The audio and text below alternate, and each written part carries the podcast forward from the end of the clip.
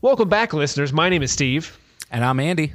and we are here in anticipation for Stranger Things Season 3. But until then, we thought it would be a good idea to show you guys some of the archive episodes. In fact, all of the archive episodes of all the previous uh, seasons. Isn't that right, Andy?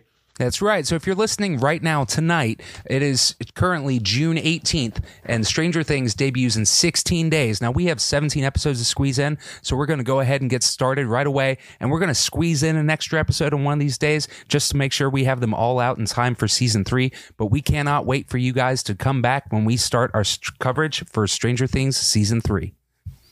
So be sure to keep looking at your feed uh, to get all these archive episodes that are being re released. But more importantly, uh, stick with us until July 4th when we will start dumping out our uh, season three coverage. So until then, hope you guys enjoy the archive episodes.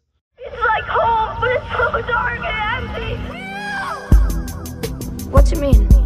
11. Friends don't lie. Stop it! You're freaking her out. He's freaking me out! The upside down. Do you understand what he's talking about? No. I found the chocolate bunny. Oh God, please tell me it's not the kid. I need you to hide. Mornings are for coffee and contemplation. Holy shit.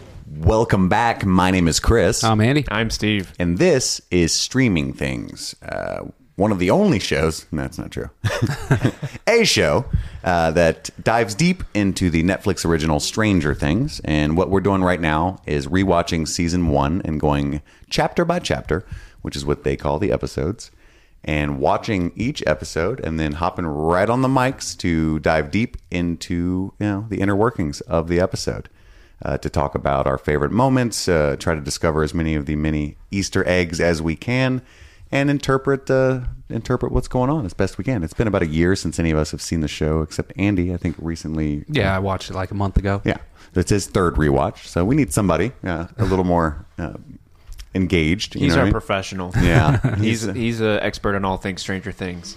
We are mere amateurs, Steve and I. So, anywho, diving right into it, I hope you're enjoying the show. Uh, I hope you, more importantly, have subscribed. And I guess it's not more important. Hopefully, they're enjoying it, and then they Yeah. will subscribe, right? Uh, and then just take a moment to rate and review it if you have the time. It's not that difficult on the new uh, Apple Podcast app. The iOS 11 update made it really simple. I don't know if you've noticed or looked at your podcast app. I haven't updated yet. Dude, it's it's nice. That you just scroll right down now to do the reviews instead of before. It was kind of weird. Like as far as I know, Go you, into the tab. you had to like research something you were already subscribed to to find the reviews for it. Uh, it was very inefficient. So, way to go, Steve Jobs uh, from Beyond the Grave, making the world a better place. Still, so this is Chapter Five: The Flea and the Acrobat, which Netflix describes thusly: Hopper breaks into the lab while Nancy and Jonathan confront the force that took Will. The boys, as Mr. Clark, had to travel to another dimension. And I should say that was written by Alison Tatlock. Uh, I was an asshole for not mentioning the writers on the previous episodes. I will uh, do some homework and get back on you.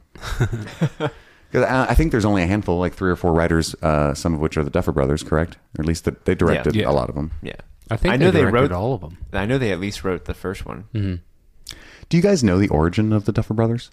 No, I assume that there was a kind woman named Miss Duffer, Mr. Duffer. Nicely done, Steve. That is true. Uh, the origin of their filmmaking career, rather. Uh, I'm not. I'm unfamiliar. Are you familiar, Andrew? Mm, nope. I'll I'll educate you uh, from my research. Drop some knowledge on me. So the Duffer Brothers, uh, I forgot. No, they did something. I think it was like a little short film. Um, that didn't do anything. Uh, maybe even a, a cheap feature, but it got the attention of one M Night Shyamalan. What a twist! Didn't expect that, did you guys? what a twist. and he uh, recruited their help on the show Wayward Pines, which is uh, you know didn't do that well either. But it probably got them the necessary contacts and experience to be able to handle a show like Stranger Things. So we all owe a big thanks to Mr. M Night Shyamalan. So thank you, Sham, Shami. You know, he's been M. Night. brought up a lot in this podcast, more so than I would have thought going into this endeavor. he's been mentioned in at least three episodes. Has he really? Yeah. I don't recall the other mentions. He's so sneaky. Uh, there was this one. There was when I when I mentioned my fear of the movie Signs, That's right. and then there was a oh, I forget the first one. The first one was a while ago, but yeah, there's three times. what is that? Uh, the seven. Um, Kevin Bacon thing. Seven degrees of Oh, Kevin so- Bacon. Yeah, seven degrees of separation. Yeah, so it's seven Bacon. degrees of M Night Shyamalan is what we're dealing with here. Anywho, Play that game more often. so, uh, about the flea and the acrobat. Uh, so it starts off. Uh, Hopper hops in is what Oh, I wrote yeah. down. Uh, he's right in right off the bat. He's breaking into the laboratory. He's really punchy right now. He's just hitting everybody, You notice dude. that? He's Like- a man on a mission. Like the second time they did it, I was like, this is very, very Tarantino to just like do it again to subvert expectation, almost by fulfilling expectation. They've subverted it. Like, oh, he's going to do the punch move again, you know, and it got me. And then the third time, now it's in South Park level. like, it's so. Uh, so much of a thing that it's its own thing and it's cool. You know what I mean? And of course, what else would he do? And I love that about his character is that he is so upset. And I was trying to think about it once I was making fun of my head. I really kind of delved into it into my mind. He thinks Will is alive and is being held captive in this building. He's not aware of any supernatural thing. He's on this tinfoil hat government kick right now. He discovered the cotton body. You know what I mean? And all the other goings on with the state troopers. So he's just running through the building, shouting like Will, like Will's gonna be walking around eating some vending machine candy or something. Right. Like, oh thank God. This place is labyrinthine, you know. I don't they know. don't even have D and D in here. Isn't D and D wherever you want it to be? That's true. Well, and then He, while needs, he needs he's, the guidebooks. True. He's not the dungeon master. He needs some help. It's very dense. That's true. while he is uh, running around looking for Will, who he thinks is just being hidden there, hidden, taken captive, he does find Eleven's room with her drawing. Uh, like Papa and Eleven and stuff, and so like that kind of confirms his fears. You know what I mean? Like, oh fuck, they are keeping kids hostage here. You know, like so he's not unfounded Sure. in his. Uh, And that harkens harkens back to the drawing that his that his daughter drew him as well. Yeah. So maybe that's adding t- that's fueling his Yeah, he's like, desperation as well. "Motherfucker." Maybe they have my girl too. She draws. ju- Oh. She draws just like my daughter. Which can we point out? Mike is a good artist. Yes. His fireball game is weak, but the wizard was on point. Right? Eleven. Mm. yeah. Rough stuff.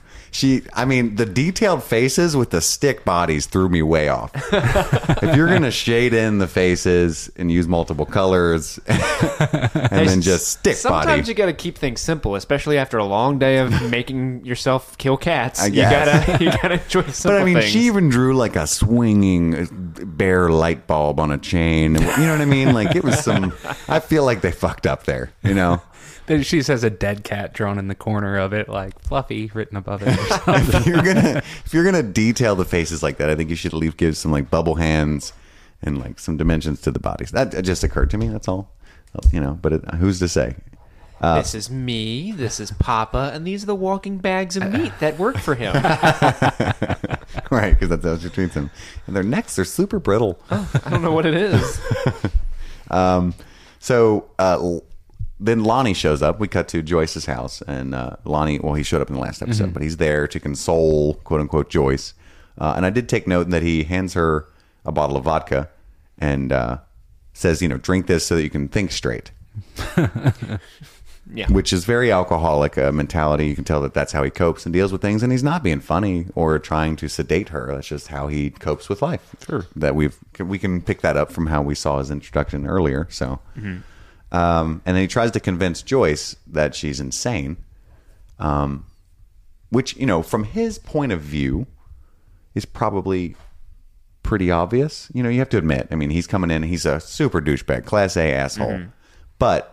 There's the hole in the wall, and he's like, "Why is there a hole in the wall?" It's Christmas lights everywhere. It's fall slash winter, and he says, um, or she says, "Well, I thought Will was in there trying to reach me, and I wanted to get him out." You know, Right. And he, to his knowledge, the body, the boy's body was just discovered. Right. So he's very, you know, understandably thinking she is off her fucking rocker, utterly. And this scene does it. It gives a nice little window into what their past relationship could have been, because there is. This is the first time they've been together where there is some kind of warmth between them. Yeah. where you can kind of feel that history, and also maybe that's how Joyce did deal with her problems back in the day. She was like, Yeah, "Well, she she took it down pretty easy for I'm- sure. give me that Jack." Dude, did you see the drink she poured herself at the end of that scene? Oh yeah, like it was, a like- large quadruple shot, and even Lonnie, in his alcoholism, kind of gave it a sideways glance. Like, what have I done? so he brings up her aunt Darlene, Uh, so we find out that Yeah. she has a history of mental illness, I guess. Yeah, uh, yeah, I thought that was interesting too. Just a little side note, like remember what happened with your aunt Darlene? That's that's it. You know, there's no. Which is really a low manipulative m- manipulative blow, Yeah. um, but also more of his point of view of just like Is probably he gaslighting Joyce? there's that, but I think he just legitimately probably part of the reason they split up is he always kind of thought she's crazy like Aunt Darlene, you know, because he's that kind of asshole.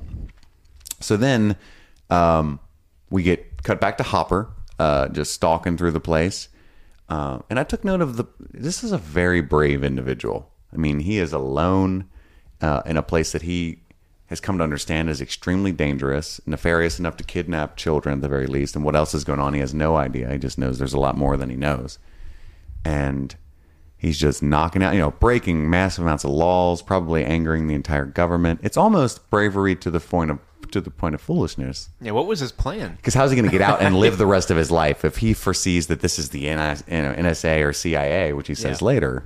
What was his plan? Like even if you find Go to Russia? even if he were to find Will, Right. And how's he going to get the two of them out of there? At, the, Right, at most, right. he's dead. They'll just keep Will. Right. Okay, Will. Did you gonna draw use- this because this is shitty? Come here, Will. I'm going to use you as a human shield, and that's how we're getting out. Oh no, we found Will. What do we scream the rest of the time? Uh, so then we cut back to the boys uh, and the girl, eleven, and they're talking about the the game board that I loved so much from a previous episode, where she had tried to tell them, explain the upside down with some physical cues by turning the board upside down, which is where we get the name the upside down. Um, and then they're able to relate, and I love this. They relate to the entirety of what's going on throughout the course of this show through the lens of Dungeons and Dragons. Yeah. which is what humans do. You know what I mean? They okay take a uh, an unpredictable, strange occurrence, and you try your best. It's just what human brains do to relate it to stimuli that you've experienced before, and try to put it in a box that you can understand.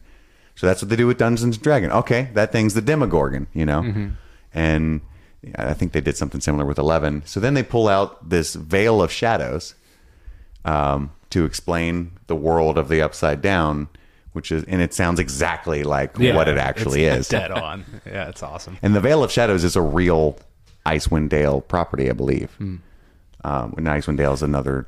Wouldn't that be great if all the Dungeons and Dragons scenarios are actual?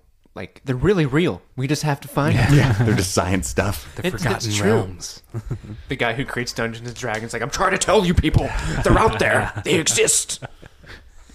So then they say, "Well, how do we get to it?" And Dustin says, "Well, you cast Shadow Walk." Yeah. we can't do that. In the real life, idiot. Our, agil- our agility's not that high. yeah, they just start rolling dice, and she's sitting there like, "What the hell?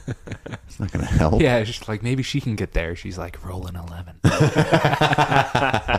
nice. Uh, so then we jump back to Hopper at the hole. uh, and this was epic. I loved this sequence uh, with Hopper. Again, the goo, the CG of the goo left a lot to be desired, in my opinion. Didn't notice it the first time, too, if I'm being honest. Uh, did not notice it the first time. So it must not be that bad, but was just like, that's some really low grade goo, my opinion. Uh, like some Nickelodeon level stuff. Dude, that's that's what the upside down is. It's like the land of dandruff and goo. You know, I Yeah, mean, there's like floating stuff, and just Demogorgon semen covers all of the vaginal openings to the upside down. I don't know. I mean, it's not. Steve's upset looking, but it's not my imagery. I mean, you got a gaping oval hole, just connected with goo. It's clear goo. Okay, you guys get the picture. But the score was intense. Oh, yeah. I knew what was going to happen, and I'm still on the edge of my seat. Uh, then we get a sweet you know, swifty jump scare with the unidentified other, you know, flitting across the screen. Very 80s horror. It was awesome. What did you guys think? I do like how they subverted the int- the expectation of the monster being there, and it's just the government agents in their um, Mm-hmm. their hazmat suits, and don't they like needle them in the neck and Oh, knock yeah. him Yeah. out? Oh, yeah. that's gotta hurt. And that's such a horror trope to have, you know, we don't know what's behind, and then it's just the hand of a friend that they like double subverted, and it's a different enemy. You know what I mean? Um, the fact that he got out of there at all is crazy. You know what I mean? Like he's j- just knocked out a bunch of dudes, broke into the fucking bowels of the Hawkins lab, and like found their deepest, darkest secret, and they just fucking knock him out, and He wakes up. I thought about that when he woke up in his double wide. Uh, I was like, why didn't they just kill him? wide. But I think Th- They already used all their cotton. They couldn't make another. they couldn't make enough, another body. none of them have wives, so there's no cotton balls. Um, Fun tidbit about that double wide: Uh-huh. the uh, production designers bought that trailer for one dollar. I mean, isn't that what they cost? I'm just kidding. It's awful. I live in. That's pretty. That's whoever got that deal. Yeah, Yeah. was that like Kudos. Craigslist? Right, Indiana, I have Indiana no Craigslist, idea. or I guess it would be Georgia Craigslist. That's where it was shot. Um, no, I, what was I saying? Oh no, I think it would be harder. So they've already got Barb missing. They've got Will missing. Uh, they've got the hunters. We find out later, uh, like Glenn and Gary or some shit to deal with and explain. So there's Gary so much. Glenn Ross? Yeah, I think Larry Glenn, Glenn and Always be closing. So I think it would cause too much trouble to have the sheriff suddenly come up missing. Then they're calling in federal cops or national. I don't know what they would do, Yeah. but they've clearly got the state police under their control. But there'd be some outside attention that they don't really want to deal with. So if we can, um, you know, drug him up, put him back on his couch, he does a bunch of Xanax and shit. We can tell. Plant a bug in his house to make sure he stays under good behavior. But hopefully he'll wake up thinking this is a bad bender, or remember, but still like, okay, that clearly too big, too big to fuck with. You know, Right. I guess was, I I, guess lucky was to get their out of there. Sure. Uh, and if he had any common sense and wasn't such a brave hero, that's what he would have done. uh, so then we cut to Jonathan uh, storming in on uh, Lonnie trying to gaslight Joyce. And he doesn't like his dad at all. We can see that. Which is, again, sort of tropey, like the older son who has wants nothing to do with the dad. Uh, but, it, I mean, it's trope because it makes sense. It's common where he has all the memories of all the shit that this man has done. He has no interest in reliving that or giving him a second chance. And it's really sad to see Joyce kind of falling into his bullshit because she's so lonely. Yeah. And he, she does have such a history of this man. You know, he sired two of her children. Uh, and she's like, he's staying the night. It's on the couch. You know, there's that painful moment where she's like, not trying to convince Jonathan, but almost like begging to see in his eyes that she's not being ludicrous for allowing this comfort. Mm-hmm. You know, mm-hmm. like he brought Stoli, you know, like, you want some? It's good stuff. You didn't get the natty light. Yeah. He walks in. She's like, Jonathan. Tiny Rick. My firstborn. What's up, babe? Lonnie's gonna sleep on the couch. so am I. I might come out and hear. If you hear noises at night, Jonathan, it's just the TV. If you hear any, if you hear any knocking, it's just me with the X. you know what I'm saying? It might be the Demogorgon. Oh, It's so sad. Um, anywho, uh, so then we cut to uh, prepping for the fake funeral, which is an awesome sequence because you see Nancy, Lucas, Dustin, and Mike, I think, uh, all getting dressed for a funeral, none of which think is real or for any purpose. Because I think even Nancy at this point, Um, Nancy's doubting herself. I think at that point. yes, she's not as clear. Like the boys are straight smirking, like Will's not dead. You know what I mean? But she's like, what the fuck is this even for? You know, because Barb, there's other th- things going on. So she's definitely got a lot on her mind. So mm-hmm. it's interesting to see the adults like these kids are handling it really well. You know, Yeah. Uh, I love the I love the song that plays during the scene. What was it, Steve? I don't know. I can't pronounce the name of it. It's a New Order song. Oh, Though. oh, oh, okay. Well, see, you It's- it's half awesome. Steve points. I love it. It was It's very like good. El, El, Elagius. I don't know how to pronounce it. It's weird spelling, Hmm. but it's a New Order song. It's great, and it really it's this haunting synth noise that just kind of keeps repeating, and you get the hard guitar bow Yeah. noise. Oh, yeah. it, it almost sounds like it kind of sounds like a, a, a sci-fi techno western song. Like Yeah. you're about to go at high noon, and that's the song that plays before the the space cowboys duke it out at high noon. Stu, shut up. That's a great idea for a movie. Don't take our ideas. High tech Western synth version. Instead of banner wanna wow, it's like I don't know. it's, it's the I Westworld can't, soundtrack. I can't do a version. Okay, there you go. Damn it, Westworld already beat us to it. Beat us to it. Um, and probably Simpsons. Um, so then we got uh, it cuts to the dog, who it seems like has always known where Will is, Right. which is probably an '80s thing too, or at least a trope of films where like the animal is hip to things otherworldly. I mean, that's just a stereotype of like at least cats for sure. I know that they think that about cats. So he crawls into the fort and just looks forlorn because that's Will's in upside down fort most of the time, right? So I just thought that was neat. It's like the dog's like, I've been fucking Oh, I- telling you. I never made that connection. So are you saying that Will's in the fort at the same time the dog's there? I Because the think dog so. knows. Oh, okay, that makes sense. I never made that connection. That's interesting. That's what I think. What do you think? Andy? Yeah, probably. I, we do see him at some point um, in the upside down, like singing to himself, and I think he's sitting in the fort at the time. It's Yeah. Good stuff. Follow the dog, and Joyce never listened. So Was, the- was Um, the dog tied up in that first episode that we discussed before? Like, I how think did he was on a leash, or maybe not. Do they just let the dog out? Like Will's dead. We don't care about this dog anymore. Well, I mean, that's kind of. I mean, it'd be really hard to remember to feed the dog for sure if it was me and I lost my son. You know. that's true. Um, but I'm not a dog guy, so I, I don't dislike them in like a serial killer way. I'm just not really animal lovey. I don't. So I love the shot that we had uh, during the funeral. The preacher's just preaching away with one of his uh, sermons, and she's really disdainful. Like gives this classic Winona disgusted scoff and toward the preacher's direction because she doesn't think her son is dead. So this is all very annoying. And in my experience, I've been to a lot of funerals, and for me, the preacher is often seemed comes off like encroaching upon grief a bit and less helpful. That's just for me. So I thought it was like double whammy for her because she doesn't even think he's dead. That's what I took from that shot. Could it also be because she had this experience of where she hears Will behind the wall and she rips the wallpaper and she sees Will there? That maybe her whole expectation or viewpoint of like an afterlife, Sure. or theology is kind of warped now because. Yeah. That's not supposed to happen. Right. That's not in the Bible. Like, and lo, Moses appeared in a door. that wasn't really a door. So Dustin makes a joke that was very funny, talking about a.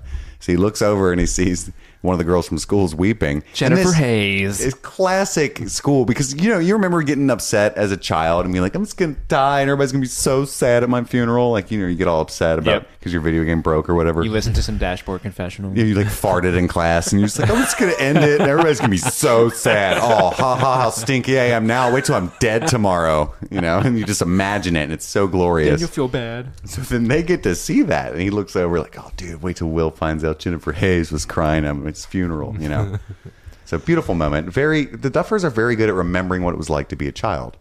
Um, and, and since they're in the '80s, they remember the '80s as well too. But I just think it, that's often difficult. I think for a storyteller to truly remember what it's like to be 13. You know, to encapsulate that, and they do a very good job. So then we cut back to more uh, bullshit Lonnie, and it- it's kind of interweaving. So I think this episode, more than any other, has a lot of the individual plot threads cut into segments. Yeah, a so lot it's of threading. kind of harder to do the straight recap that I normally do because it kind of keeps coming back and finishing. So I'm going to save the culmination of the Lonnie thread for a little bit later. Uh, so then, yeah, Before go we ahead. move on to the, from the funeral, um, I, Oh, did sure. you notice that no, like people were almost actively avoiding Joyce Yeah, because there's that shot where everyone's giving their condolences to Lonnie. Yeah. and like even Ted, Ted shows up. and He's like, oh, "I'm so sorry, Lonnie. Yeah, it's a good kid, Bill." um, and everyone's just even Lucas, like oh, he Lucas almost shoulder checks Joyce as he walks past her. It's like everyone's really avoiding this crazy lady, and I feel so bad for her in that yeah, moment. she's uh, very much isolated, um, probably due to flipping out in everybody's mind. But also, I think when someone is that stricken, it's often hard to. I mean, there are no words, and if you're intelligent, you know that. You know, like I went to a funeral uh, a couple years ago from, and it was a, a, a son. You know, it was a like a twenty something year old friend of mine, and his mother was standing at the casket, and it was just like you're in the line, like what do I say? It's, You know, and I have no idea what it's like to lose a child. And this is so, in my opinion, awful that we're putting her through this weird custom to have to entertain hundreds of people walking by her. You know what I mean? I don't Yeah, know, that yeah. in my opinion. And so anyway, it could have been a little bit of that too. Like Lonnie's clearly didn't give a fuck that much. I'll just give my condolences to him. You know what I mean? yeah. And Lonnie's just there to soak it up, make an appearance, and he wants to be seen like the good father all of a sudden now that Will's gone. Yeah. And that's kind of a callback to a previous episode where the one guy was like, "Oh, that's Lonnie's kid." Right. Hmm. There's just this kind of perception in town that Will is Lonnie's kid, and Joyce is just That's true. There Joyce. could be this whole town dynamic that everybody prefers Lonnie. He likes to Yeah. party. She fucking fucked Hopper, you know, or whatever the gossip of the town is. We don't know, you know. It Yeah, could the- be the case. yeah. There's some sort of you know black sheep element to Joyce that this town is putting on her, Mm-hmm. which is really weird. I'm not. fu- I don't fully understand it because I like Joyce. Sure, she's well, crazy, but Aunt I like put a, a, a stain on the family. Maybe you know. Who knows? We need to dig into She this. She did just have her public meltdown with her son, like in the Sure. town. funeral for that kid, that thing That in there. thing. You know, there's a whole group of people standing around watching it. Oh, and you know they told everybody they go to the uh, uh, Flo's house with the casserole. like, oh my god, you will not believe. Somebody what- gets on uh, Snapchat and they're like, "You won't believe what Joyce just did." well, Puppy Hawkins, dog filter. yeah, Tom. Hawkins is like one square mile, so that everybody probably heard her at, from their house. Yes, so we get to see well something we alluded to in a previous episode. Uh, Jonathan pulls out his trusty old Hawkins map with X's marked on all the uh, points of interest, and we see that it's not very big. we were all actually laughing watching it. And he's like, "The Demogorgon can't go far." You know, apparently not. So So all the sightings are within one square mile of each other. that's what he said. He's like, "So this is Will's house or our house or whatever." You know, this is the lab. You know, this is Steve's house. You know.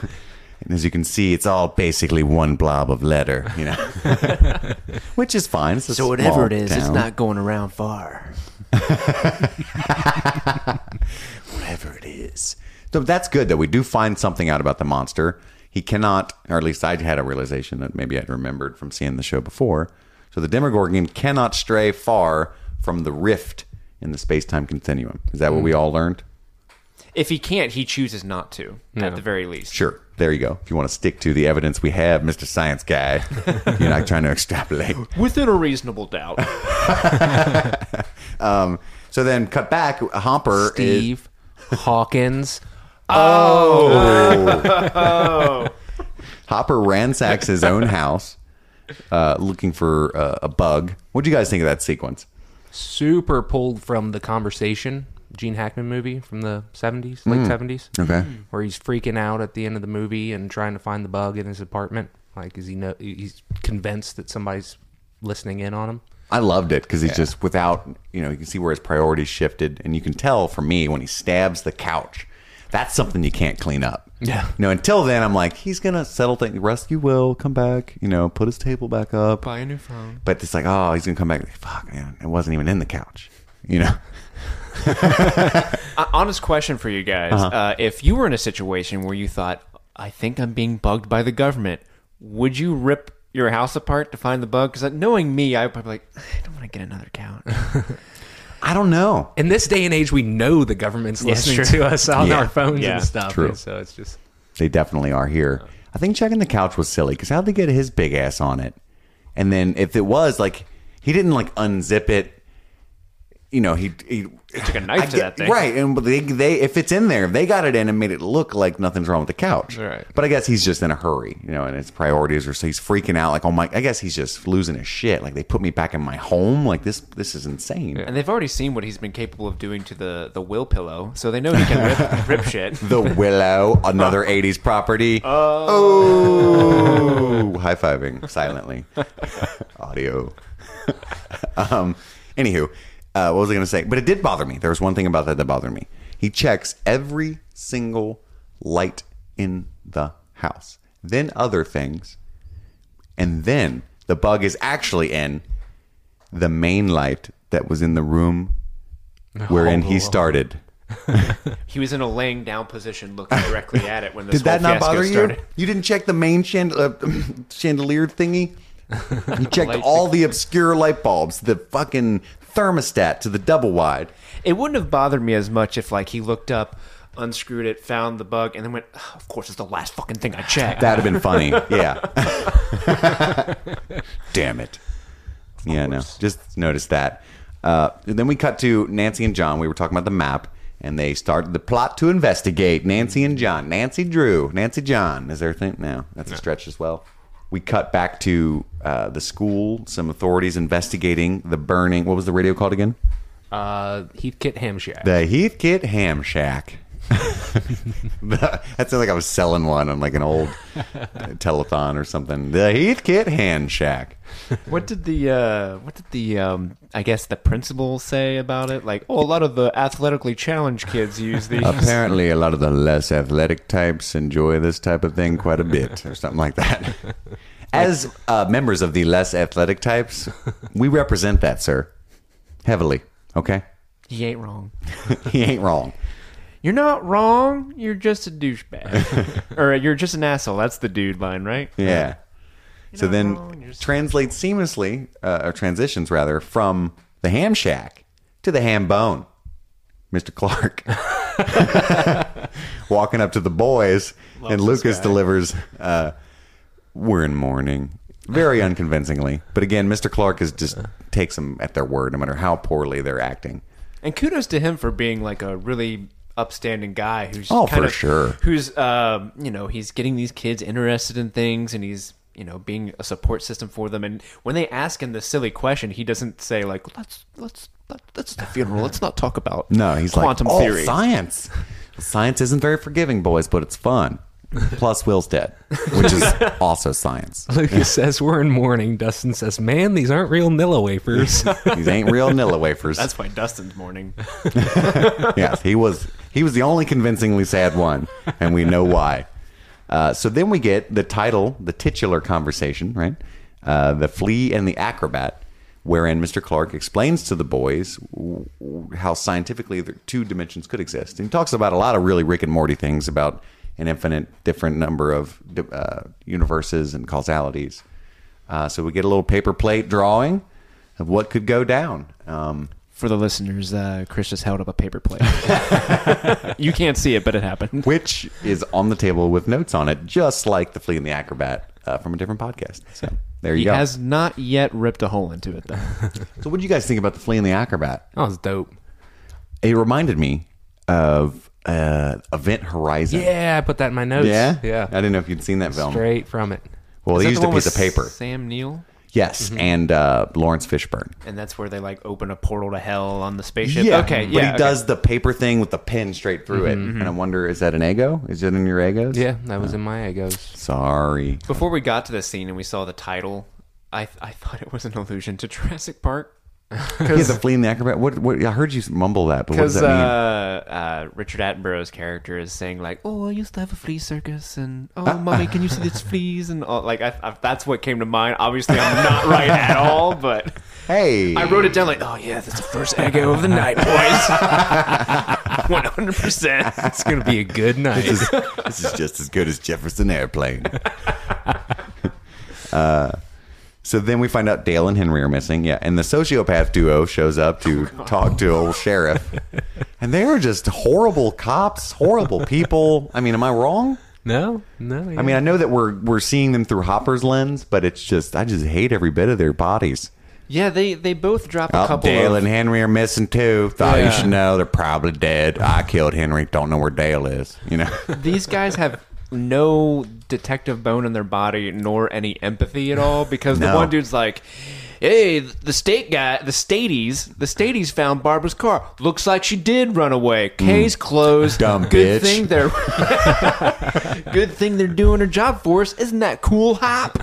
Yeah, that was a little on the nose. I thought. It was. And Hop's like, yeah, real cool. I should have fired you guys. You guys- and then the other dude, they get in the car, and uh, the one the one comments that he Hop's acting weird. Is like, I think he's been hanging out with that Joyce Byers too much. He been drinking them crazy pills. Drinking the pills too, really? that, that's what you do with pills, right? Crazy pills are liquid, actually. He's correct. Um, so then we cut Liquid caps, we, we cut gel caps, we cut back to Lonnie, who liquid gel caps. Lonnie does not know how to fix a fucking hole. I, and I don't know if that's characterization or if the Duffer Brothers don't know either. Like it is just cartoon Elmer fudding that hole Because there's the Like, hole, and he puts a two by four over it and starts hammering the two I'm by going four this into so the, the drywall. rabbit can't get in. You know. Joyce says, like, what are you doing? He says, you want to freeze this winter? It's like, I'm still going to. You're not insulating it. That's what is this? 1838. I mean, I'm not a a tool guy. I can't repair things with my hands, but I'm watching this, and I had to turn to Andy and go, "That's not really how you fix holes, right?"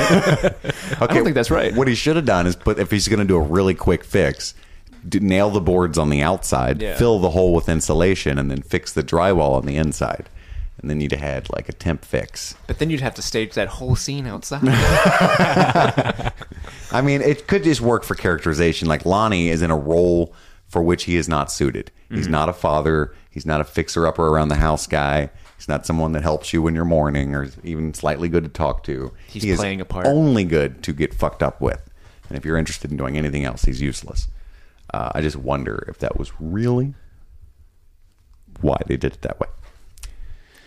I mean, that makes sense because, as you mentioned, he could it could just allude to the fact that he is playing the part that Mm-hmm. he's not really caring. That, as we'll talk about in a little bit, he's using them, Mm. and this is just a con, and it's just him. It's showing the cracks in his his acting. Really, he's like, I don't want to freeze to death for the few days that it takes me to get this scheme off. Uh, but we get a out of that sequence a wonderful edit. They're editors of the. I don't know if they were lauded at all, but whoever edited this show, I think, has done just hardy work. Just not wearing a cape, but still a hero because it's so good. So we get the nail hammering in, which cuts directly to Mike showing eleven, the same little dimension that Mr. Clark showed him. Uh, you know what's it called? Diorama. And so it cuts, you know, it's a match cut into a pencil going through a piece of paper, which is much more Event Horizon y because Yeah. it's paper now. I just really love that cut. That's just something I noticed. Uh, and uh, this comes to something very important. Um, you can see on Eleven's face that she knows that she's caused this rift in the space time continuum and doesn't want to lose her friends. Right. And she's terrified at what she sees is inevitable as they keep discovering more and more evidence, and she's just starting to panic. And even though it's not really her fault, it technically is. You know, it has to do with her, and they don't know that. It's kind of like a Jonathan Byers situation, you know, like work because he was at work. You know, very much not his fault, but it definitely had something to do with it. Um, anyway, I just thought that that was very heartbreaking, and, and she's so she, good. She's at, seen the boys overreact to things that just the smallest Yeah. thing she does. So she's probably concerned, like, what happens when they find out that I did this? just got him patched up, and fucking Lucas never liked me. He's gonna jump all over this, you know. um, so then we find out we had seen a flyer, and like I said, all this is intercut, so it's a little difficult for me to talk about. So Joyce pulls out a flyer. I think it's a flyer for like a uh, a class action lawsuit against the company who had dug the quarry. And that's why Lonnie makes that offhand comment about, yeah, it's kind of fucked up. They didn't build a fence around the quarry. So she puts it together that the only reason he's there is to use Will's death as a cash grab to try to cash in on this lawsuit. And I guess that he's thinking ahead for the trial that, you know, they could make a claim that he wasn't even around. So why does he deserve reparations for a son that he doesn't even take care of? Yada, yada, yada. So, uh, and then we see the fury of Joyce Byers. Uh, such a good scene, dude. Yeah. Such a good scene. She's like, I will leave these lights up until the day I die. If I think there's a chance he's still out there. And we already know what Mega Mom can do. Donald has seen just a little bit of the fire, Yeah. the matchstick, and Lonnie's getting the full. uh, she lost got that some analogy. shoves. He got some shoves. Yeah. She was giving him. Well, she, was threw- giving the business. She threw that nice bag right in his chest. yeah. So Joyce Byers ain't taking shit No. today. she got those camels, and she's ready to rock. somewhere, Uh, somewhere out there, I'd like to imagine Donald just got really scared and he's not sure why. just looked up into the sky and said, "I feel awful." And I noticed that Lonnie looks like like a shitty Edward Norton. Shitty Edward Norton. You guys Norton. notice that? Well, this this so this might play into a later scene, but I still think that the the actor they cast for Lonnie looks dead on like an older Steve, He mm-hmm. does. and probably acted just like Steve when he was in high school too. And I, I think maybe that might be where Jonathan's dislike for Steve Ooh, now you're digging kind of deep. comes Oh. from. At least on a subconscious level, because that guy really like he screams like he should be Steve's dad because he's got the same little hair. we don't flip know that he's kinda. not. We don't know that he's not. That's true. Lonnie gets around. Yeah. Lonnie is around. Um, yeah, and then he blames Joyce for everything that's going on. Uh, you know, once he's his back's to the corner, he dares. Like, well, if I was here, everybody'd be drinking vodka safe at home. All right, doing some blow every now and then, okay? but you got holes in the house. Kid's gone. No vodka till I brought it. Check the freezer. I had to go buy it after I got here. Hold the wall, Which I fixed, by the way. which I saw on my way out to buy the vodka. Uh, yeah, that was just pretty despicable. Way to go, Lonnie. You're a real piece of work. Real tighter as shit, Lonnie. That's all I'm saying.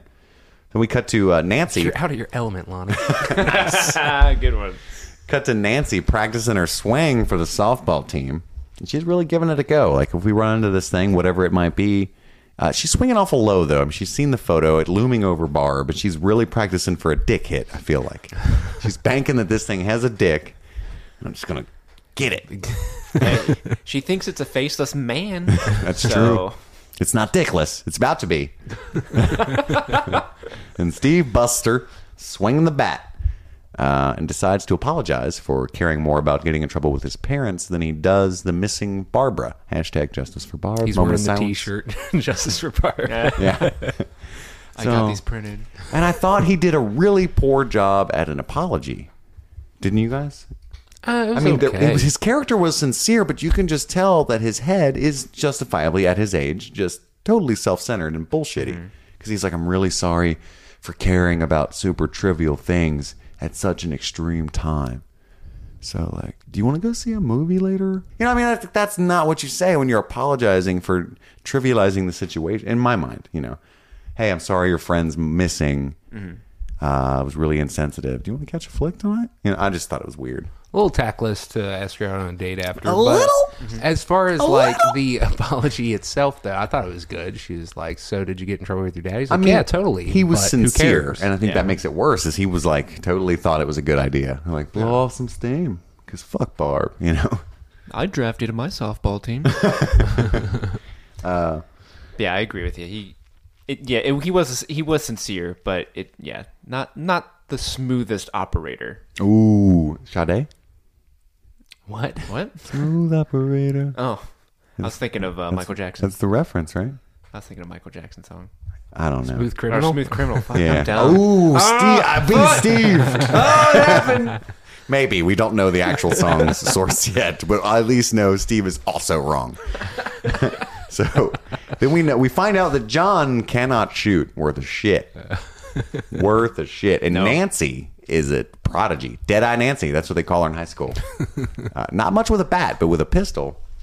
So I think it's funny they switch weapons. it's like you really suck with a bat. Like, look at you with that gun, Mister Fancy Rabbit guy. Treasure.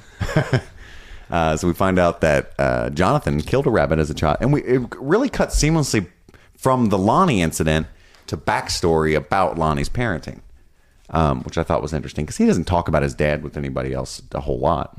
And then all of a sudden, right after that scene, we get him telling her about how he forced Jonathan, Lonnie forced Jonathan to kill a rabbit. He thought it'd make me like more of a man. And we're just Lonnie. And I almost don't like how much of a piece of shit Lonnie is. Mm-hmm. Right? So he's Almost? out. He's I, well. what I mean, I definitely dislike Lonnie, but I don't know that I like that the The storytelling of the it. storytelling of him being that Oh, okay. shitty because he's alcoholic. He doesn't care at all about his dead child. You're kidding me? Um, he's just completely full of shit.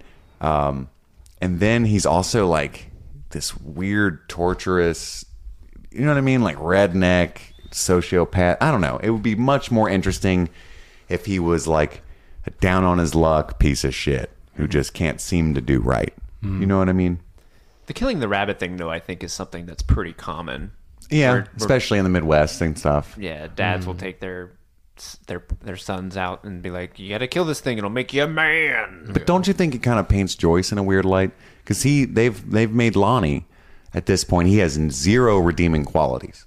And so we're got a cool Joyce, car. who's a character we like, was married to him. She's had children with him. Um, Well, I think it, it plays into what Jonathan tells Nancy later on when they have that argument. How he thinks Nancy's just rebelling, but she's doing the same thing. She's being with this jock guy because she's rebelling, but she's going to end up, you know, depressing. I feel like a lot of that comes from how he views his parents. Sure. And there is that line, Joyce too. probably did that as well. he says, um, "I'm sure that they were in love once and things were good. I just never saw any of that." Yeah. And I, you know, and maybe that does have good characterization that Joyce has grown a lot into a hardworking single mother who is a good person, and she used to be maybe a party animal and was like, uh, you know, enjoyed a guy like Lonnie. Yeah. Joyce clearly has grown up. She has as that an line. individual. She And- says, uh, "Sorry."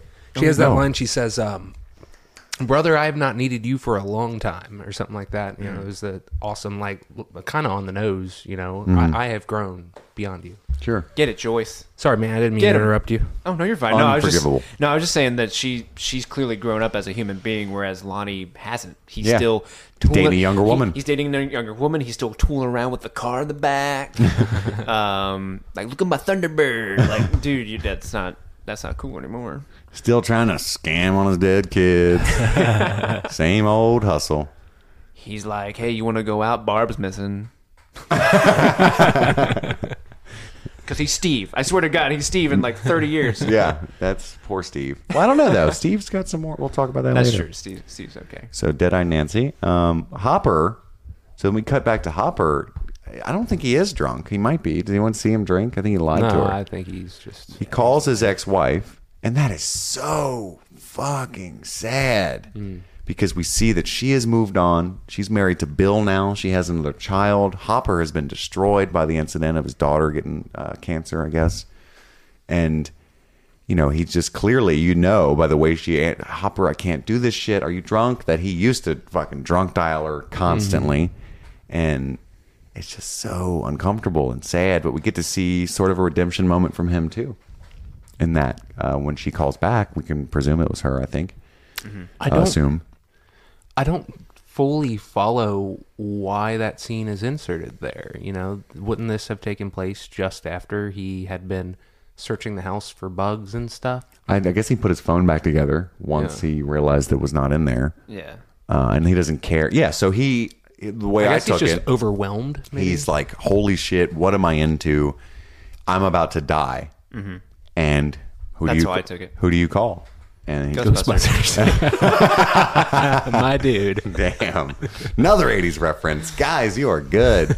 We are layered. There's more in this show, meta style, than in the actual show. We're gonna do a podcast about Easter eggs for this show. Nice. Probably not. Uh, if you want to, you can email streamingthingspod at gmail. um, so yeah, he's you know who are you going to call when you're about to die and there's no ghost involved? You're going to call. I mean, that's all he's got. It's kind of it's so sad, and she doesn't have him. She's like, what? You know. And then I think she thinks he's going to like commit suicide, but he decides. You can kind of see in that moment where he snaps back into it, like fuck this. Uh, and the phone rings, and that was one of my favorite moments of the show. Spoiler alert: where he goes to grab the phone, you think he's going to go back and answer it, and he just rips it out of the wall and throws it across the room, like I'm done. So we can tell that that part of his life is now behind him. So then Nancy defends Steve uh, in an argument against John, and the argument kind of came out of nowhere. I didn't really like it a whole lot. I did like the end of it, but I didn't like how it started. It seemed very trite and and not in line with what they were dealing with. I mean, they're they're on this mission hunting who knows what. They've drawn maps. There's X's. They've got a gun, which is very serious, you know. yeah. And then it's like, so why'd you take that picture? uh, it's because your boobs were in it. But also, I thought it showed you being somebody that you were trying to be but weren't. And in that moment, there was some vulnerability where I could see the real you. And it then- was a terrible description. Yeah. Like, what did what did I say in that picture? It's like, what is the lamest Art Yeah. 101 description I can come up with right now? Go. Yeah. It's fucking awful. I just read Kafka and I decided And she calls him out on it too. She's like, that is such bullshit. Like, that's a bad it would have been better if she said you're completely full of shit. Right. But it was like more like she took him seriously and was like, "That's bullshit." I'm not that way. I don't know. I just, what did you think, Steve? Uh, I agree with you. It, it does start off bad, but where it ends up, I really, really like where it ends up. Uh, the speech that you alluded to from John, um, he fucking shuts her ass up real quick. You know, she, you're a, oh, you're just that pretentious creep everybody thought you were, and then he just lays into her. Like, oh, you're the suburban girl who thinks she's rebelling by acting just like every other suburban girl who is going to grow up to be exactly like her parents, whom she hates and thinks are boring, and live in a cul-de-sac, and decide that you know whatever. I didn't note- do it as well as John did. My note for this argument was uh, Jaybird has no chill. Yeah. Jaybird has no chill. Came strong at her. Yeah. And she didn't get. I thought she was going to walk off in a huff. I had forgotten. I guess she kind of does. And but she was just like, "Damn, burnt me."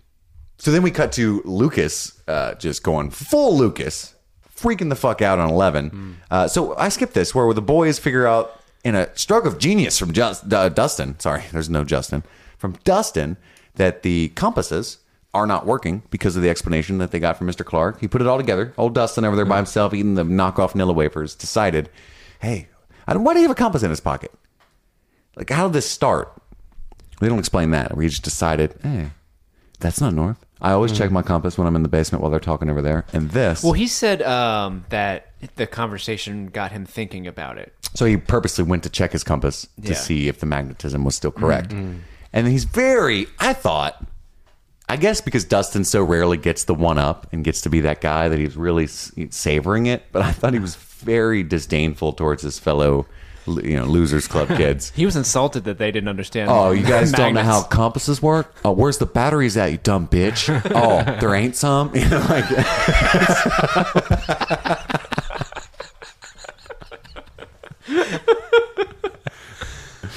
how they work. like throws it in their face. Yeah. and they had so many compasses. Oh, just pull out your compasses. Let me show you There's something. like There's 12. like- they each had four. That's not perfect north, dicks. Anywho, uh, Did you so- guys ever have compasses when you Oh, were yeah. little? Yeah, I played with you guys them. play with them? I didn't carry them. Uh, I was not a traveler like they are, though. They are in this weird nerd um, nexus, the nerd nexus, where they're outdoorsy 80s bike explorer kids, but also mm-hmm. nerds. Right. I don't know if it was a 90s invention or I'm just a piece of shit. I was a totally stay inside nerd, you know, all purely theoretical exploratory nature. You know, just this book is crazy. Wow, woods are crazy. There's this kind of ticks out there. That's interesting. You guys better be careful. Why would I want to go outside? It's cold out there. Yeah, exactly. I still don't do it. I don't There's no understand. cartoons out there. Every time someone comes back from like a climbing excursion with any kind of wound, I'm like, told you not to go outside. Look at that bruise. Look at that bruise. You know what I got from my couch? Nothing. Feel great. Bed sores. So yeah, Lucas, they're trekking all the way down, bum, bum, bum, bum, train tracks and such, uh, and we get to uh, a junkyard, and Lucas puts it together that Eleven has been sabotaging their compass work. He Checks her sleeve, and he's a copper-esque detective. Yeah. Oh, got any blood on your sleeve that's fresh looking? Yes, you do. Because I noticed, without ever mentioning it out loud in the show, that you bleed a little out of your left nostril every time you use your powers. Ergo! It was 11 with the bloody nose in the junkyard. All right. Damn it. And uh, this isn't flaky enough to be old blood. Um, I saw you wiping your nose in woods. That'd be So- great if he like pulled out her sleeve and like dabbed a little bit on her finger and like, mm, it's blood. he like tastes it. Mm. It's blood. Eleven's blood. Uh, yeah, so then she just totally breaks down, and it's this heart wrenching where she's finally been cornered. The moment that she knew was happening, that she's been dreading the whole episode, is happening, and she's got to spill some of the beans. And it's so sad, all she says, because her language, you know, she doesn't have a, a huge lexicon. You know, she can't express herself except Millie Bobby Brown can to the audience. like, oh my God, with that little face says so much. Yep. Uh, it's like a Kevin Smith movie in that face. Yeah. That's how good she is. Um, that's a good reference. That was a good Says, cinematic. It's not safe. That's all she says. That's it. Three little words. That's all she can say. It's not enough. Not for Lucas. So then Mike and Lucas get in a little tussle, and she goes full fire starter, blows his ass against the back of the, uh, uh, the junkyard thing. And he does like a movie unconscious. Like it's so easy to get unconscious in movies. Like if you do get knocked out in real life, it's usually a very serious injury. Yeah. Yeah. But let's not knock the whole, you know, cinematic universe here. Um, and yeah, so then they try to look Lucas up for a little while. What do you guys think about anything else there? Just dope scene. Just very good scene. I love how uh, they everything else up to this point had been pretty smooth, and they did shot all that handheld, like to Sure. emulate the emotional Yeah. tension of the scene. You know, I didn't It's all notice that. shaky and shit. It's dope. Um, I, I do you remember being a kid and you're with your friends No. and you and you accidentally like something happens where you accidentally hurt your friend Oh yeah, I was usually the one that got accidentally hurt, and but- you always like immediately go into friend mode. We're like, oh my god, I'm so sorry. Are you okay? 'Cause Are you don't you wanna okay? get in Are trouble. okay?" Well, not necessarily because you don't want to get in trouble, because like maybe you just kind of Care a little bit. you, you relapse into that. You come back to Sure. reality. We're like, oh shit, that's my friend. What happened? And Absolutely. You, you apologize and do that. They do that thing where it's like, get away from me. I'm going home.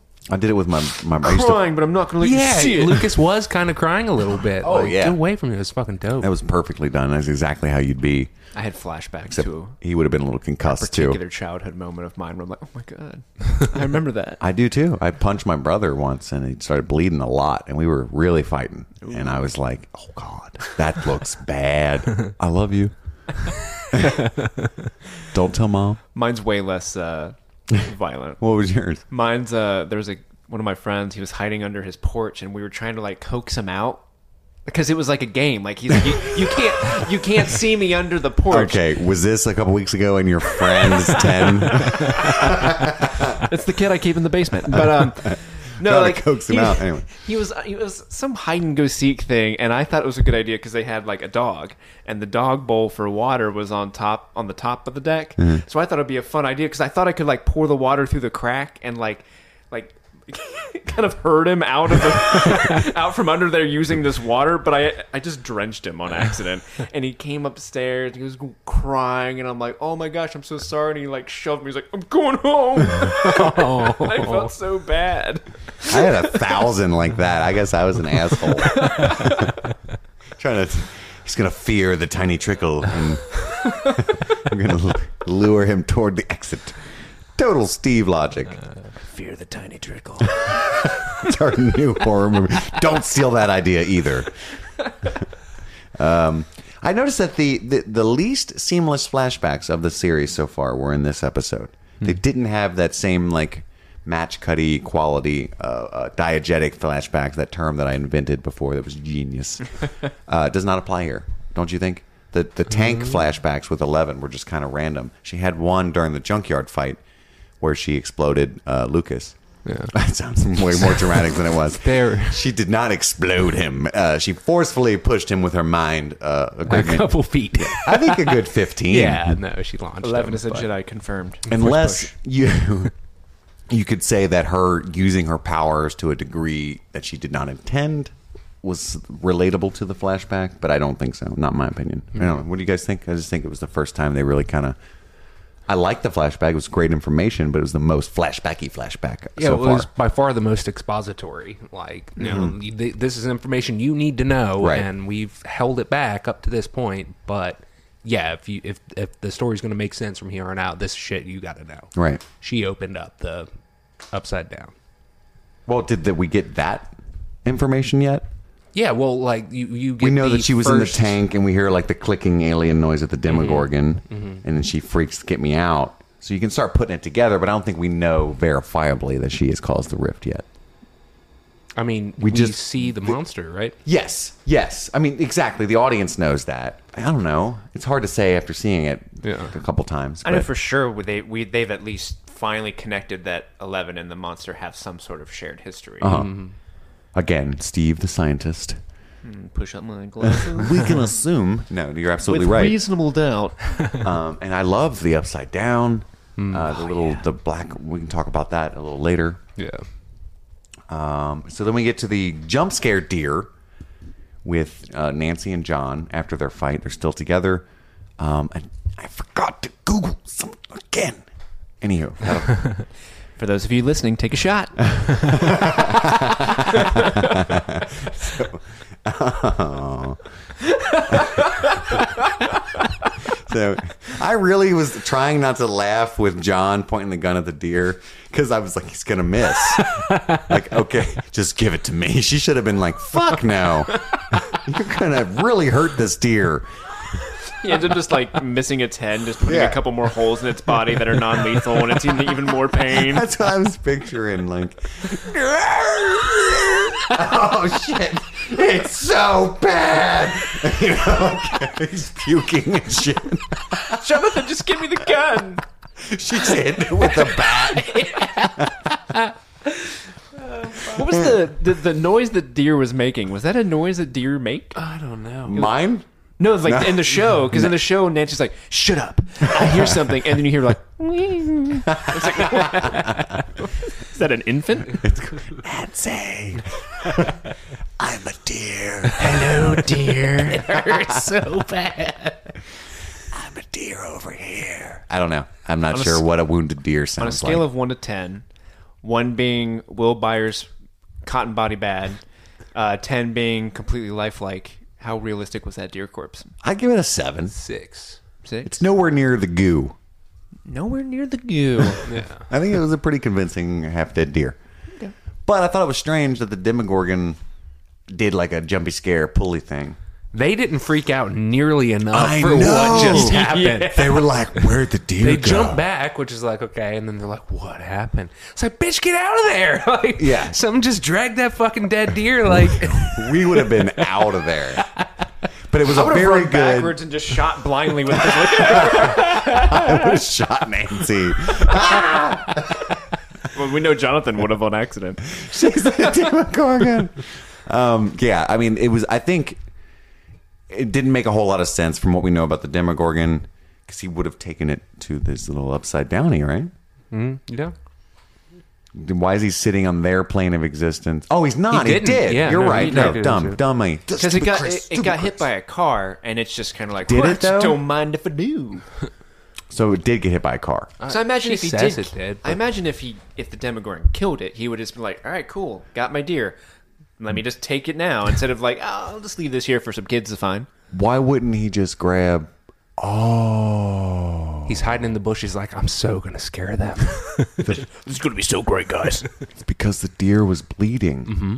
and he has no face, so he does not see. He sensed the the the, the blood. Well, yeah, the deer. So he could, maybe he couldn't even see them in their in our plane. That's true. I mean, yeah. Because why wouldn't he just grab them? I But don't the deer know was that it bloody. tracks that he can't see them. I don't know. How did they, was But- Will wounded at all? Do we remember? Yeah, he falls off his bike when he first sees the monster walking across the road. Okay, so he could have had a scrape. Yeah, he could have scraped his knee or something. Um, We'll go with this. Well, he- the- it has he been was- established that it's attracted to blood. yeah, For he sure. was definitely drawn to the deer by the blood. So that's why he grabbed the deer and not the two protagonists. Okay. okay. And he's probably hungry and just. I mean, he sees Jonathan with the gun. He's like, "Well, I'm kidding. Can't hit it for shit. I'm good." It's like, you know what? He I waited. Don't, I don't think I can deal with this right now. I'm just going to take the easy meal. Low hanging deer. Um, I feel bad for that deer though, because they're about to give that thing a sweet release from its mortal coil, and then it just gets dragged off to hell. never mind. Worst way to go possible. Um, so then we get uh, the tree gate, which that's what I meant to Google for the Easter Eggo section. I just feel like there's been a tree gate before. Uh, definitely, and this is not what they're alluding to, but I know one. I'm pretty sure. Um, Ernest scared stupid. Yes. Yes, absolutely. Do you think that's a real reference? I don't know if that's a specific reference to that, but They've definitely done tree gates. Do you remember that movie? I haven't seen that one. You never seen? You, do you know Ernest movies? Yeah, I know Ernest movies. Uh, I think there are tree gates in Ernest Scared Stupid. Um, what'd you guys think of the tree gate? A lot less goo, Sleepy which I Hollow. appreciated. Sleepy Hollow, there's a tree gate. Mm-hmm, okay, little Tim Burton action. Nightmare Before Christmas. There's a tree gates to Oh, the holiday realm. There's a lot of tree gates. Um, yeah. Is there a tree tree gate and Fern Gully? Because there should be. So there's a much less gooey gate, which I was personally happy with. I just felt like they went a little easier on the goo, oh. at least on like the labia of the gate. I I it's one of those character things where it's like obviously you need this to happen for the story, but who the fuck's going to see this gaping oo- gooey hole in the ba- trunk of a tree and be like, you know what? I think I really ought to stick my head in there. The fuck? Figure out what's going on here. I don't Everybody like on the getting- same page? I don't like getting my hands in dirt, Oh, let yeah. alone going through goo gate. Forget the mortal danger. The- okay, the the deer just gets swiped at light speed. Yeah. I just the goo is enough. If you reach your head in there and it gets a little sticky forehead, you're going uh, okay. Like Barb is not that fucking cool. High school friends are not that close. Dude, justice for Barb. Like, I'm gonna get it. It's gonna dive right in here. I put in my notes. Nancy is crazy! Exclamation point! All caps. At least take her bat and like kind of like stick it in and oh. swiffer the goo Yeah, out, help. maybe. That'll help the imagery. Just stick the bat in the goo hole. Oh, Yeah, I totally. I mean, she's just there's like this womb imagery, and it's very creepy, but very. I mean, where is it established that Nancy is this brave? Mm-hmm. That is craziness. And where the fuck is John? I know she calls for him and She calls nothing. him, slowly walk, you know, cl- crawls into this, and he's just like, oh, da, da, da. He probably saw another neighbor in a deep moment of. He was looking at his map. He got lost. He's like, okay, if we are here, Then this Steve's house should be five feet over there. um, Mirkwood is at least fifteen paces that way. I had the same thought like when she first sees the gate, she's like, John, Jonathan? And he's nowhere to be found. Say, how fucking far away could he have gotten to? Right. And then when he hears her screaming from the other side, he's like, Nancy! Looks around, he's like 15 feet away from the tree. Like, It's very plot suspicious. Could the goo gate interfere with our world? Uh, Possibly. Our world? Our world, maybe. I don't know. Here's one thing I don't know, guys. I need you to. my voice gets higher. I need you to riddle me this. Vanilla. Why is there a second goo gate? A second mm. rift in the space time? Is he able to open them at will now? Because we her power amplified times a million. I did it in the Russian voice. Times a million by by Walter Tank is now in woods for no reason. Why? do, do we know? I mean, I'm, clearly we're not supposed to know this at this juncture, and we don't remember. Well, they've they established when they were looking at the map, like, okay, it's within this square mile radius that this the uh, Demogorgon keeps getting sighted, and now they are presumably walking in the same woods that Will was taken in, so that could possibly be the same path that Will was taken when he was initially grabbed. Because I can't imagine the Demogorgon grabbed Will, ran all the way back to Hawkins' lab, took the elevator down, and then went back home to the upside down. Maybe so, but that still doesn't explain why Maybe- there's two gates. Maybe. Well, there's the third. He he also comes through in Will's house. So I mean, and he comes in Steve's backyard. He where comes through the wall. Grabs, he grabs a barb and mm-hmm. drags her through the pool into the the other world, the upside down. Maybe the longer the gates open, because oh, the tree gate closed, which was cool. so he's maybe able to open them wherever, or more places than he should now. Because the longer that the main gates open, the more he's able to cause rifts in the continuum. Perhaps we'll go with that. It sounds yeah, sciencey. think, uh, well, um, Mr. Clark, when he's talking about how the uh, wormhole could affect our world, he said it could potentially swallow us up entirely. I think that this is like an infection that's spreading from Hawkins' lab. Like that's the central point. And now, like the Demogorgon's growing in its ability to manipulate the regular world. Sure. That makes sense. and it does look like an infection, like especially in Hawkins' lab, the the Yeah. rift. It it does look like an infection. It's taking over the world, and uh, yeah, it's very much a gonorrhea uh, type of gate, the Jade Gate. Uh, anywho, Goo gate. Okay. Anything else recap wise? We're getting way over. It was a deep episode. Um, before we move on to chocolate puddings. Mm-hmm. Okay. Dope episode. We call this segment chocolate pudding. Andy, why do we call it that? Because we found it. Yes. uh, because it's our favorite moments of the show. Okay. And so chocolate pudding's the best. okay. How many chocolate puddings do we like come up with? Uh, psh, like 11 of them.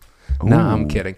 Uh, we do a top three, our favorite three moments Okay. of the episode. So let's start over with Stu. Stu, what's your number three chocolate pudding of this episode? Uh, my number three chocolate pudding is actually the combination of two scenes. Cheater. But, but it's it's like the same thing. It's uh it's um, Jonathan and Nancy in the woods. The first scene with them discussing their parents while they're while Jonathan's trying to shoot a can, and then and their eventual fallout. uh, when they argue about basically the same thing about their parents and their background. I really like that scene because, you know, a lot like I I I really f- connected with Jonathan in that scene where he's just kind of like my parent. You know, they they they loved each other at one point, but I wasn't around for that. Um, just the frustration of that moment for him of his dad being back, and and then of course Nancy also opens up that her parents are also she can't stand them because they don't love each other either. And I think that's the first on-screen kind of confirmation of something we've all kind of thought about Right. Ted and Karen. Is that Nancy's mom's name? Uh, Yes. Um, but yeah, that, that that Ted just got a cushy job, and he was older, and he went for the younger girl, and mom just wanted a cul-de-sac at the end of the street. But it, it says a lot about those characters, and it really does a lot to quickly um, put them together and make them sort of a duo, even though they're arguing by the end of it. Right. Okay. dig it. Andy, what about you? My number three um, would be the titular uh, flea and acrobat scene where Mr. Clark is explaining to the boys how um, portals to an alternate dimension could work. I especially love that uh, when the boys are trying to describe the question that they're asking. So, like another world, and and Dustin says, "Yeah, like the Veil of Shadows. You know what the Veil of Shadows?" is? And Mister Clark's like, "Of course, it's an alternate dimension that reflects our own. You can only get there by casting Shadow Walk or whatever he says." Yeah. he just He starts quoting the book, basically. Yeah, he's like, "Yeah, fuck yeah, I play D and D, bro." You know. Um, and it was just uh, I, I love the whole Event Horizon throwback with the way that he described it, and uh, I don't know, it's just uh, it's like the point of no return for the kids. Like they have confirmation of the status of things, you know, and they know what needs to be done, and uh, yeah, just good stuff. Right on. Uh, my number three was pretty much the same uh, as Andy's. I uh, Mr. Clark D and D is what I had there. Just seeing the uh, generations of nerds span time, much like the pencil through that plate. It was pretty good, right? That was pretty good. Road less traveled or something. Uh, you know, just that was a cool moment where they were like, you know, like Veil of Shadows, and oh, totally. I said, yeah, okay. A realm of what do you say, like necropolitus, or Oh, yeah. whatever that whatever that word for dead things is. Right. Necrotic beings ex- exist. Was that Necromorphs from Dead Space that you guys were talking about? Mhm. Yeah, Yep. just like that. Nerds. uh, Steve, what was your number two chocolate pudding? Oh, my number two is Eleven in the Upside Down. When Yeah. uh, we actually finally see, I love the way they introduce it. So she's in the um, what do you call that? The sensory deprivation chamber, and the cinematic bars slowly Yeah. start moving in like towards her eye line, and then all of a sudden she's in this like all black room, but you can tell there's water, and they have it split where you see Eleven and then a reflection in the water, and she finds that Russian guy. because I assume the, the the original intent was to use her to spy on Russians because you know Yeah, It's this is such a eight- good way to tell the story of like with no words. You just p- pick all that up. Yeah, it's set in '83, so Cold War is still going on. Yeah. it's brilliant. But yeah, um, that is actually uh, my number two. Also, uh, that that whole whole series, and because of the uh, brilliance of the Cold War illusion, without any verbal confirmation that we're going to use your abilities to spy on the Russians, we're going to win this war, and we're going to use Eleven to do it. Um, and I just love the visual. The squishing of the aspect ratio is brilliant. Um, and the uh, the sound. Uh, there's a fun tidbit there. Um, when you first hear the monster, when she is uh, uh, walking around, so I'm going to spoil one of my own Eggos early on. When she's walking through and listening to the Russian guy, and you hear the monster screech or whatever, and the Russian guy disappears.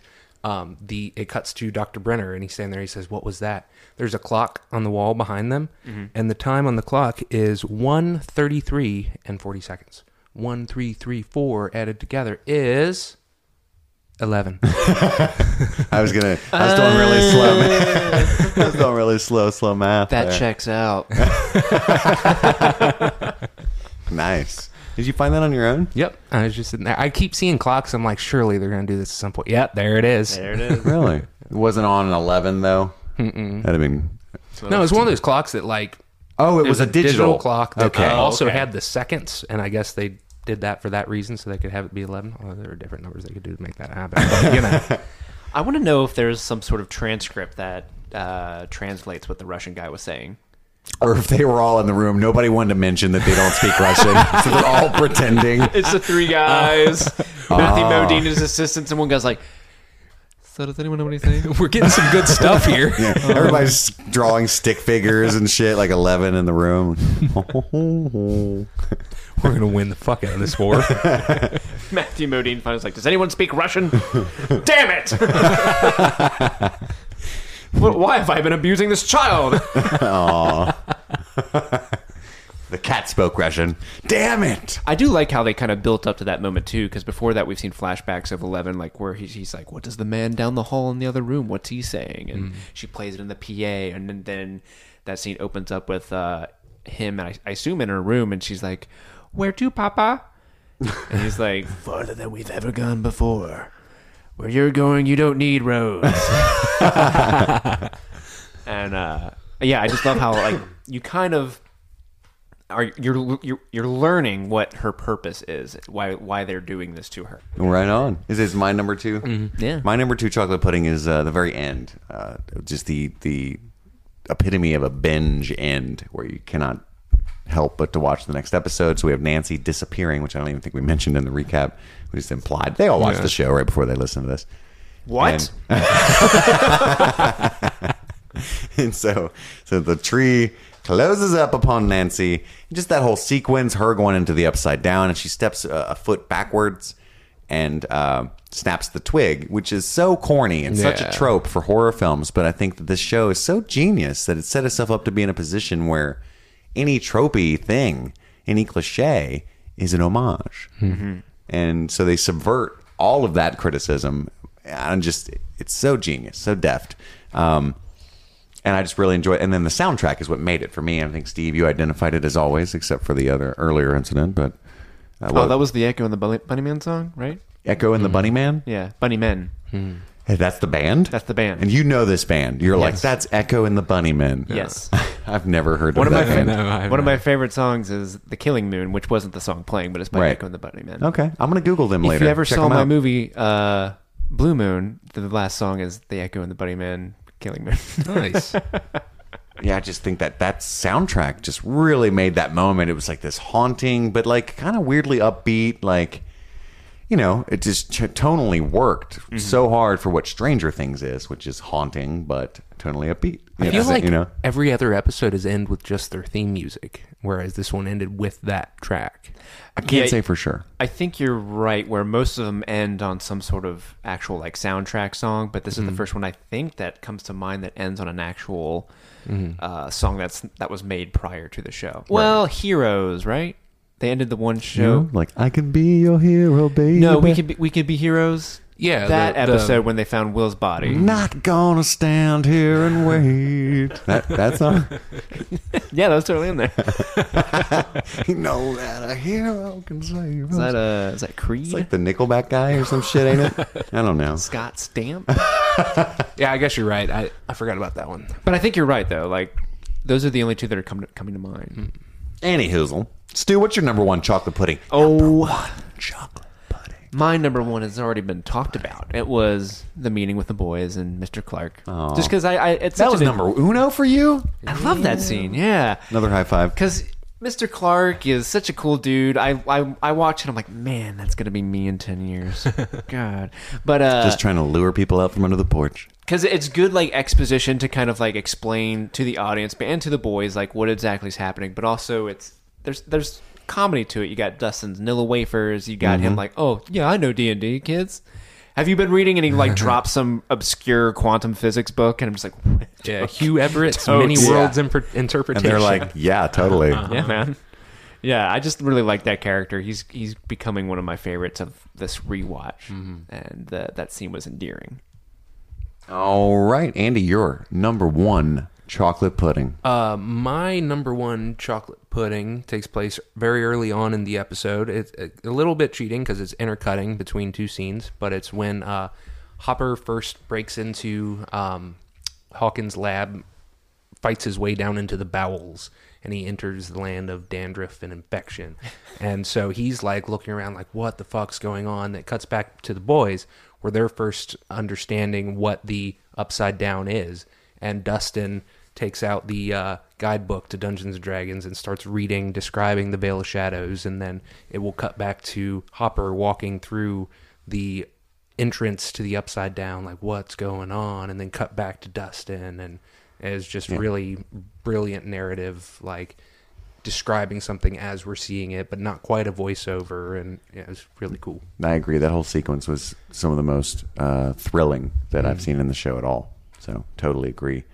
Uh, my number one is a scene that I already talked about earlier with Eleven when um, she's on the couch talking to Mike and the boys, and you can just see on her face that she, again, she knows that she has been a a piece of the causality of all of these events, and she has wanted to hide this from them. She's finally got friends. She doesn't want to lose them, and she knows it's inevitable. That's all going to come to light and it's so sad. And again, Millie Bobby Brown, that the fact that you can read all of that in her face uh, was just incredible. So that was uh, the my number one chocolate pudding of chapter five. Moving on, let's quickly flow through and talk about Steve's segment. Uh, Steve, what is your segment again? I do not recall. Will call. Will call. What is that? Well, will call is when we watch an episode and we see how many times someone calls out for Will. Uh, now, in the previous episodes, we have only been counting people who have said, you know, Will or Where's Will? Uh, if a background character is saying it like a crowd of people, we usually don't count it unless it's the only thing you hear on screen. Uh, if main characters are talking over it, we don't count them. Uh, but this episode, we got some. we got some. Andy had to help me catch a couple of them because I was like so enthralled with some of the scenes, and he would point at me like, "Oh shit, yeah, that's right." um, but uh, after the last couple episodes, we only had like three and four. This week we have eight. Oh, We're back up because they were starting to think he was dead. Yeah. Now they, they're getting hope again after the cotton incident. Most of these, I'd say six of these were from uh, Hopper in that first scene. Yeah. uh, where he's breaking through Hawkins. Um, Will? there is a possibility of three more. I did. I didn't know whether to count them or not because the line was saying, um, "Find Will." They kept saying, "Find Will." They said it, they yelled it three times. Like I don't know if that counts, but So we got uh, eight for sure confirmed and three maybes. yes. Yeah, that's pretty good. For a grand total of Eleven. oh shit! Oh, now they're counting. Andy's just I'm adding all about that. everything up in life to eleven. You're a math Numerology. wizard. I watched uh, the number twenty three recently, you guys, and so it's Really? all just fucked. Did you really? Yeah, I did really. Is that the Jim Carrey movie? Yeah. Yeah, it's a terrible that's Pure movie. Jim Carrey property. That's what Andy does. That's a deep cut. It just showed up on Netflix. That's awesome. Day. So anyway, now we have our final segment, uh, the Easter Eggos. So obviously they're Easter eggs, and we call them Eggos because we are super cute, and Eggos are important in the show. I don't know why I wrapped that. Uh, uh, uh. so starting off, Andy, what is your? We'll just fire them off, guys. We'll fire, Fire them them off. off. All right. Okay. Um, Andy, go. Yeah. Um, when uh, Eleven is uh, in the uh, sensory deprivation tank and uh, experiences the walking through black with the reflection underneath, the watery reflection, that's pulled straight out of uh, Under the Skin with uh, Scarlett Johansson. She plays this alien Yeah. character that uh, steals people's uh, bodies. Did you see that film? I Steve? did. Yeah. Um, I'd yeah. forgotten that they did that. Yeah, pulled straight from that, like identical. And I read that afterward because I didn't really. I only saw the movie once. Um, I didn't really notice it while I was watching Stranger Things, but I read a lot about that in the you know last year, right after the show ended. Yeah. And fuck, it is dead on. You know, uh, even the way that it's framed and the way she walks toward it, like it's just everything. Which so, I, so did they say like, yeah, we took that from? Yeah, I mean, it's there's an homage. no denying it. Like it is dead on. Wow. And the movie had just came out like a year or two before production for Stranger Things started. Yeah, it did come out a while ago. I still feel mm-hmm. like that movie just came out three months ago, but it's been a couple. Of No, years. I was I was living in a at the condo, so it was at least four years ago. Hmm. Wow, damn. Uh, so, flies. Steve, your Easter egg go. Um, so I actually researched this episode, trying to find like Eggos ahead of time to look for them. Oh, right on. And uh, the one that I, I I honestly am not an expert on the subject matter, but I thought it was interesting, and I looked for it, and it did happen. Where um, uh, the scene there's a there's a cut where. I think it's the scene where Joyce is yelling and arguing with Lonnie, and she like throws the bag at him and everything, and then it goes directly to the scene with Nancy and the bat. Um, the first shot where it, it goes from Joyce to Nancy scene is Nancy pulling the bat off of a rack, Mhm. and on the rack are a bunch of croquet. Um, what do you call those mallets? Mallets. Croquet Mallets. mallets. And apparently, this is a, a nod to the movie Heathers. Oh, yeah. where Winona Ryder plays a lot of croquet. Interesting. and so they like were like, hey, we're gonna put croquet mallets there. That's apparently, really, that's really layered. That's awesome. yeah. Andy? And I've never seen layers, so uh, have you? Heathers. Guys, Heathers. No, I actually, unfortunately, I haven't. You said layers. Oh, Shit. I've never seen layers before. I've never eaten a parfait or sliced an onion. Tell me more of this parfait. Everybody loves parfaits. oh shit. Shrek reference. Okay. Solid. Um, okay, uh, this one's pretty good. Um, when when the kids are discussing what they heard in the previous episode over the radio, they're saying, uh, "Will's saying that it's like home, only it's dark and it's cold." Did he say cold? And they're really confused, and uh, they're like, uh, Lucas says, "Like this doesn't make any sense," and then Dustin says, "This is like riddles in the dark." Um, that is a reference to The Hobbit. Um, the chapter "Riddles in the Dark" is uh, where Bilbo first meets Gollum, Gollum. Yeah. and finds the ring. Nice. And they exchange riddles. That is Yoda. You did Yoda. You did Yoda. Did- did you see that video today? It's a. I mean, it's not new. But the bad lip reading of uh, Empire Strikes Back. Oh, where he does the song. Yeah, Yeah. It's so- Dude, was- it was seven in the morning. I was like, "What the fuck?" Anyway, Stu, another Eggo from you. Oh, I saw a David Bowie poster in Jonathan's room. Did you? I did too. Let go my Eggo, bro. That was my first Eggo. I was very happy to see that because I love me some Bowie. Yeah, dude. Andy, another from you. Uh, let's see here. Um, the kids, uh, when they are trying to find the gate and they are following their compasses due north, um, they are walking together uh, Oh. all along the train tracks, which is pulled straight from Stand By Me. Shot for shout. Stand by me Got that one for show. when you're Shout. not strong. Do you have any more there, too? I do. Um, da- da- da- da. oh, they uh, when Steve comes over and he's like, "Hey, girl, you want to go to see remember?" Uh, he mentions you got your poster boy coming out from Risky Business. Tom Cruise. You want to see all the right moves? He Ooh. even mentions an, an, a previous Easter egg that she has the poster of Tom Cruise in her, in her room. more layers, which I'll explain to you later, Steve. I need to know. Andy, more from you. Um, when the kids are first approaching Mr. Clark, um, Mike says, "You so you know how in Cosmos with Carl Sagan they talk about um, the possibility of alternate dimensions, et cetera, et cetera. He's talking about the TV show Cosmos that was recently rebooted by Seth MacFarlane, starring Neil deGrasse Tyson. Cool stuff. And I also, I think maybe the book too. Wasn't there a book? Cosmos. Cosmos, possibly, but there's definitely a TV show that was super popular in the eighties. Um.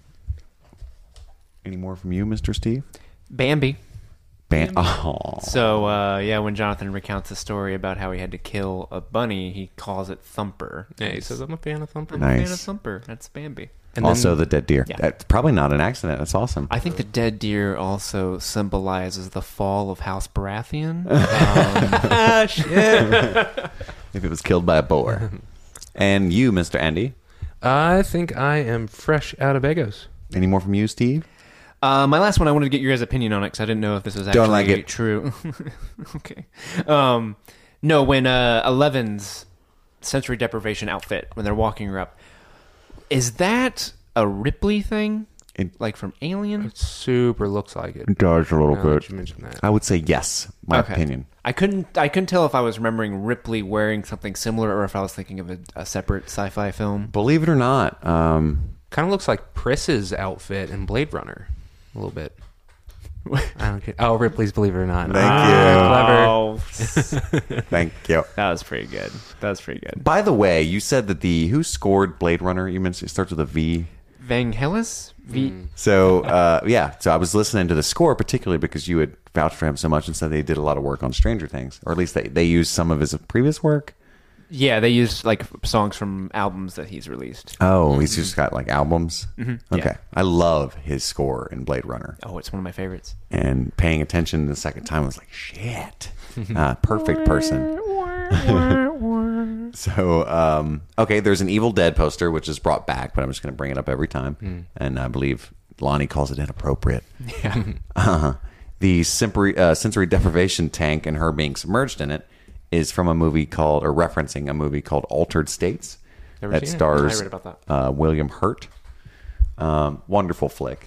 Oh, that's the one where they like rotoscope his. They rotoscope him a lot at the end because his like.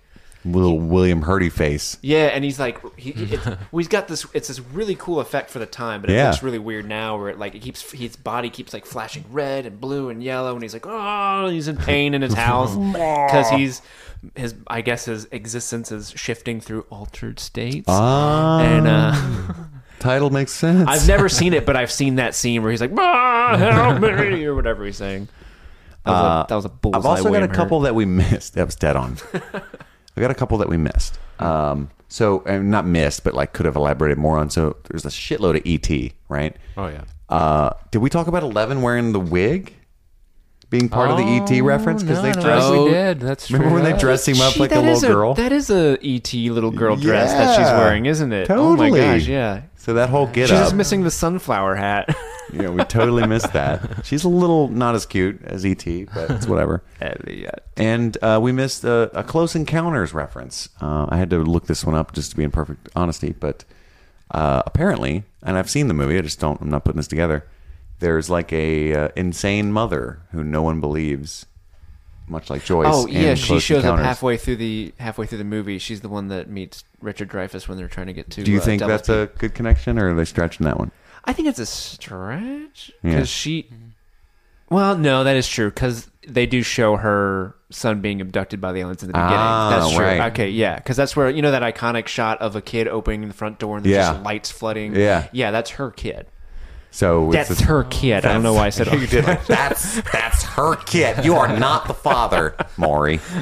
Uh, okay, I really want them to do a mashed potatoes homage to uh, Close Encounters, where it's not over yet. I want Ted to have the mashed potato. and He's like, "This is important," and he just abandons his family. Goes out with Lonnie. Classic. That's all the egos we have for chapter five. Thank you so much for listening. We really do appreciate it. Uh, we've heard that a wonderful titan of podcasting is starting a similar podcast soon, so we hope you really do stick with us. And if you want to help us, if you do love us, if you're as endeared to Steve as we are, please take a moment to subscribe, rate, and review this podcast. Again, it could not be more important. Uh, tell your friends. Word of mouth, I read in a marketing book, was really important. Tell your friends. Um, and yeah, we really appreciate you sticking around. If you have any feedback at all that you want to send our way, email that to streamingthingspod at gmail.com. You can follow Streaming Things on Twitter at StreamThingsPod. And you can uh, like our Facebook page at Stranger Things Podcast, uh, which is on the Facebook there. Yeah. So, yeah. well, you guys have a wonderful night. Get the fuck out of my house. Uh, not you guys. You guys are cool. Thank you so much. That's all we have this time. My name is Chris. I'm Andy. And I'm Steve. And he's Steve. Streaming thing. Streaming thing. Streaming thing. Steve. Such a good guy. Oh, E.T. Such a good guy.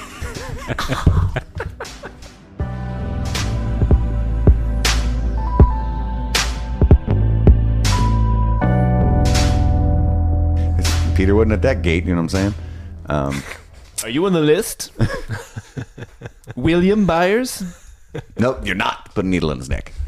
Send him home. Bug him. We don't want to tell him about it. Okay, this joke's going We're done. I love how Peter slowly became like, bug him. Mugsley, get the cuffs. He's a New York gangster of heaven. You ain't getting to heaven, see? Wee, Jonathan, that was good. That was a sick burn, dog. Ooh-wee. It's really good.